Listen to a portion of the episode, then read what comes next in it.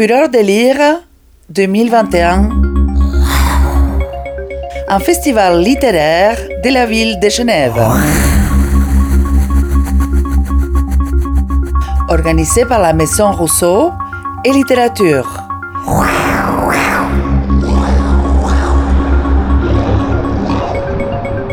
25-28 novembre 2021.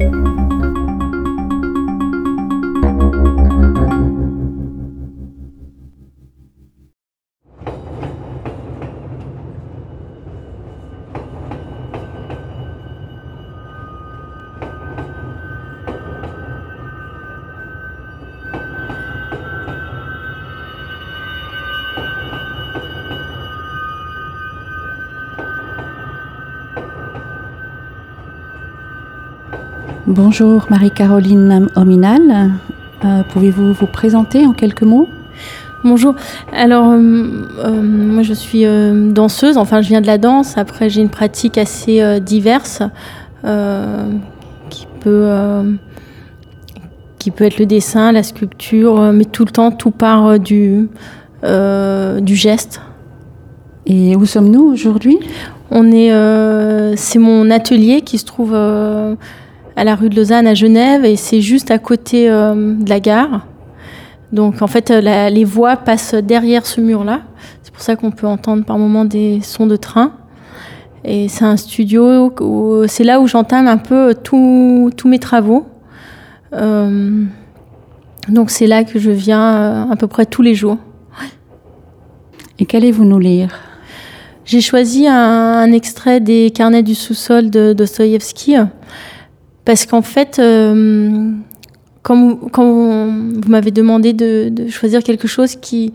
J'ai hésité avec plusieurs livres et puis celui-là, il, m'est venu plus tard, après coup en fait, et c'est un livre que je lisais, un roman que je lisais quand j'étais à Londres, étudiante en, danse, où j'étais, je crois, assez torturée. Et puis il est longtemps le, narrateur euh, du livre, il, est longtemps euh, resté avec moi en fait. Et puis, euh, le narrateur, dans la première partie, il a 40 ans. C'est l'âge dans lequel je me, trouve aujourd'hui. Et pour moi, ça, faisait sens de partager euh, un extrait de, ce livre. Euh, Peut-être juste regarder, encore une question, de dire de quelle traduction il s'agit. C'est une traduction d'André Markovitch et euh, bon, je, sais que c'est très compliqué euh, de, traduire Dostoïevski et je crois que c'était important. Pour moi, j'ai choisi celui qui est le plus respecté par rapport euh, aux traductions de Dostoïevski.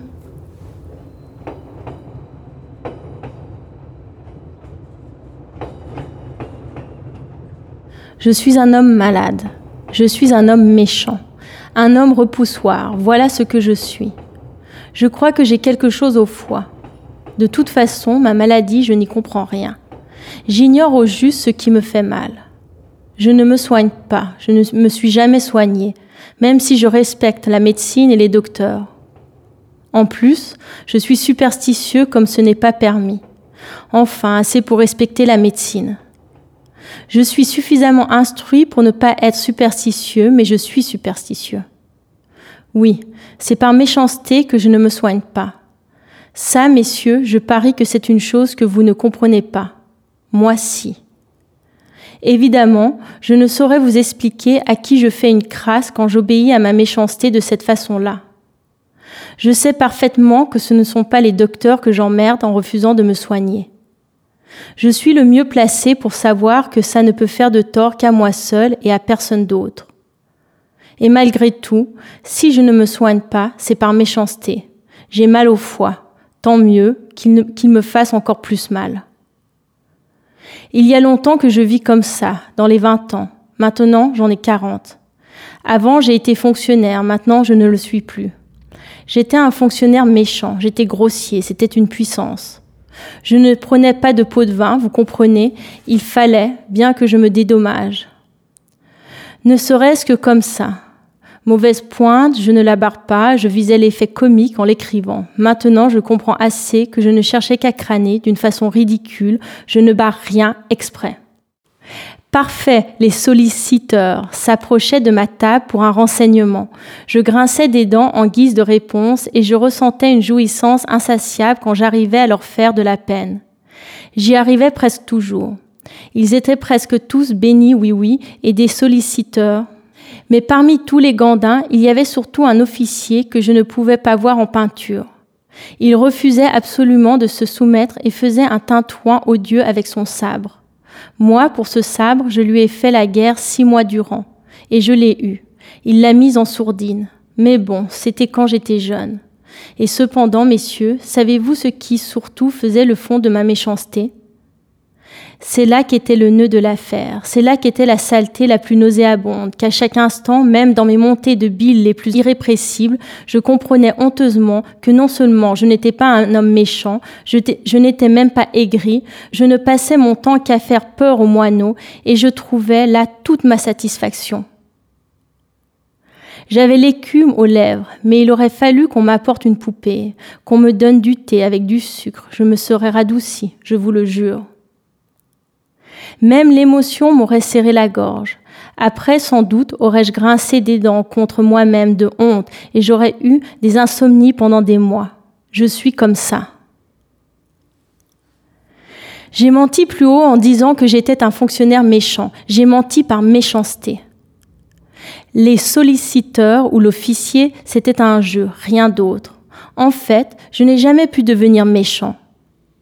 Je ressentais à chaque instant au fond de moi une foule, oui, une foule d'éléments les plus hostiles à la méchanceté. Je les sentais grouiller à l'intérieur, ces éléments hostiles. Je savais bien qu'ils y avaient grouillé toute ma vie et qu'ils ne demandaient qu'à jaillir au dehors, mais je refusais, je refusais, oh oui, je refusais de les voir jaillir. Ils me martyrisaient jusqu'à la honte, ils en arrivaient à me donner des convulsions. Et comme j'ai fini par en avoir assez, mais assez, tout doux, messieurs, n'auriez-vous pas l'idée que je bats ma coulpe devant vous, que tout se passe comme si je vous demandais pardon de je ne sais quoi? Je suis sûre que oui. Bah, pensez ce que vous voulez, moi je vous assure que ça m'est égal. Non seulement je n'ai pas su devenir méchant, mais je n'ai rien su devenir du tout, ni méchant, ni gentil, ni salaud, ni honnête, ni un héros, ni un insecte. Maintenant que j'achève ma vie dans mon trou, je me moque de moi-même et je me console avec cette certitude aussi bilieuse qu'inutile. Car quoi, un homme intelligent ne peut rien devenir.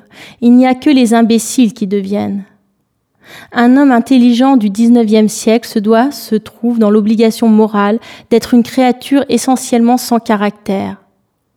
Un homme avec un caractère, un homme d'action, est une créature essentiellement limitée. C'est là une conviction vieille de 40 ans. Maintenant, j'ai 40 ans. Et 40 ans, c'est toute la vie. La vieillesse la plus crasse. Vivre plus de 40 ans, c'est indécent, c'est vil, c'est immoral. Qui donc vit plus de 40 ans? Répondez sincèrement, la main sur le cœur. Je vous le dis, moi, les imbéciles et les canailles.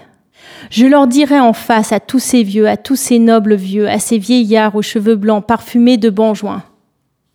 Je le dirai à la face du monde, j'ai bien le droit de le dire, je vivrai au moins jusqu'à 60 ans, je survivrai jusqu'à 70 et jusqu'à 80.